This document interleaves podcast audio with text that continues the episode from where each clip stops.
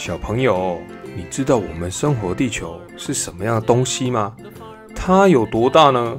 又有多硬呢？有多胖呢？还有它几岁了呀？嗯，这是一个好问题，对不对？熊爸爸今天呢就要告诉你，我们生活的地球其实有很多的秘密哦。究竟这个养育我们的大朋友有哪些有趣又好玩的事情呢？我们就一起来听看看吧。地球的秘密。地球啊，是太阳系中由内向外数的第三颗行星哦，就是离太阳第三近的行星，距离太阳的距离为一点五亿公里。地球是宇宙中唯一已知存在生命的天体，也就是我们人类居住的星球啦。它总共有七十四点九亿的人口，地球的质量约为五点九七乘以十的二十四次方公斤。哇，小朋友听完一定没有什么概念吧？这是一个科学符号，就是非常非常重了。那十的二十四次方是什么意思呢？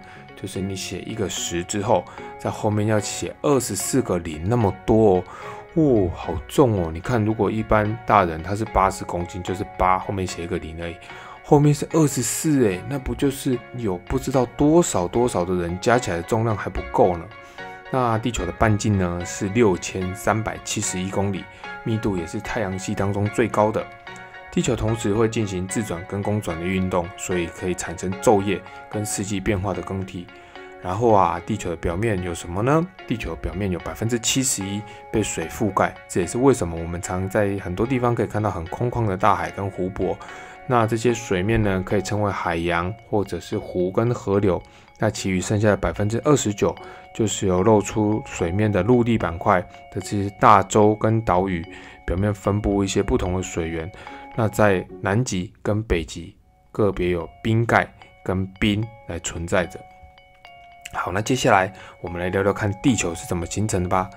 地球哦，它是一个超级大圆球，也不是真的很圆呐，有一点点不太圆。那大约在四十五亿年前哈诞生的哦。那一开始诞生的地球表面是由岩浆组成的海洋。什么是岩浆啊？岩浆就是融化的石头，石头会融化，那个温度一定是几千度啊，好可怕哦！表面超级无敌热。之后啊，地球表面就开始冷却凝固了，那就慢慢的那些岩浆就冷却变硬，变成坚固的岩石。火山爆发之后释放的气体形成了大气。最初的大气可能是由水汽、二氧化碳跟氮气组成的。那水汽的蒸发，加速了地表冷却。等到充分冷却之后，呜，就开始要大雨特暴喽。这个超级无敌大雨特暴连续下了成千上万年了，还不是几天而已。数不尽的雨水灌满了一些地势比较低的地区，就形成了海洋。那这些暴雨啊，它在减少空气中水汽含量同时，也洗掉了很多大气中的二氧化碳还有灰尘哦。好了，那陆地跟海洋都形成搞定了之后，地球又发生了什么事呢？哎呀，就是开始出现生命喽。但是啊，因为地球的历史实在是太长了，我们现在也没有办法搭上时光机回去看个明白嘛，只能从一些地质考察跟化石来推测地球过去可能的样貌。所以科学家就提出了一些地球生命起源的假说。那假说就是一种还不能确定的推断。但是它有一些可能性跟可信度，就是有点像假设的说法一样了。那地球上面那么多的生物是怎么样出现的呢？科学家认为啊，在四十亿年前，地球上还没有生物存在，只是有很多很多的物质存在海洋里面，经过大量的闪电 跟太阳辐射的激发之下。这些物质就变得越来越丰富了，甚至有一些自行复制跟合成的现象。又过了五亿年之后，出现了所有生命的共同祖先，而后分化出细菌与古菌。古代的细菌，早期这些生命啊，还发展出光合作用的能力，就是可以直接利用太阳的能量转换成自己所需要的养分，并且向大气中释放氧气。这是我们周遭植物天天在做的事情哦。那这是一个非常重要的事。因为啊，氧气的含量开始变多，受到太阳发出的紫外线作用下，在上层的大气层产生了一层臭氧。那这个臭氧累积越来越多之后，就变成了臭氧层。臭氧层成为地球保护的一个防护罩哦，让紫外线跟一些有害的射线不容易从外太空进入地球，而让生物受到伤害。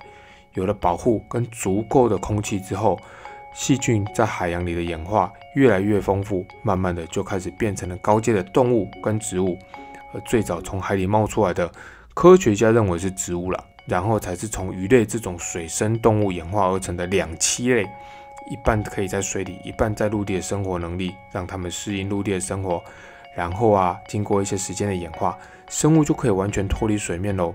接着，地球的表面就开始丰富而多元的生物活动，好热闹诶。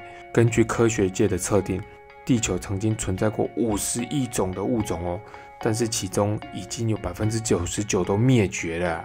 根据统计，现今存活的物种大约只剩下一千两百万到一千四百万个，其实很少诶。你看，百分之一，五十一的百分之一都还有五千万诶，所以我们现在剩百分之一都不到。其中证实存活的物种有一百二十万个，剩下的百分之六十八更没有看到。所以真的是少之又少！地球本来是那么丰富的啊。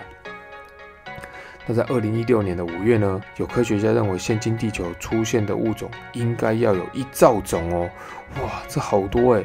其中人类正式发现的占比只占了十万分之一。我们对地球的认识真的是好渺小哦。但是熊爸爸还是想跟大家说。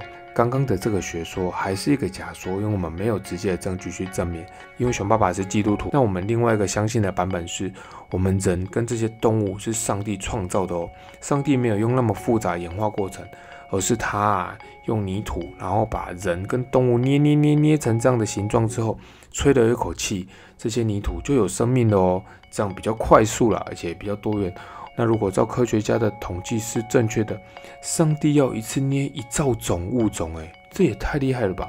不过因为他就是上帝，非常厉害呀，是全能的啊，所以啊，熊爸爸也相信他可以做到这些事情。好啦，那我们说完了地球的历史，在下一集哈，熊爸爸要带小朋友们一起去探讨地球的表面还有哪些好玩的东西呢？那我们今天就说到这里，下次再见喽。那如果你喜欢，就帮熊爸爸订阅跟分享，或者是按小铃铛。那如果你还不会做，就请爸爸妈妈帮你做。啊，我们在 p o c k e t 上面也听得到，在 YouTube 的连接里面都有。那请小朋友自己看喽。下次见喽，拜拜。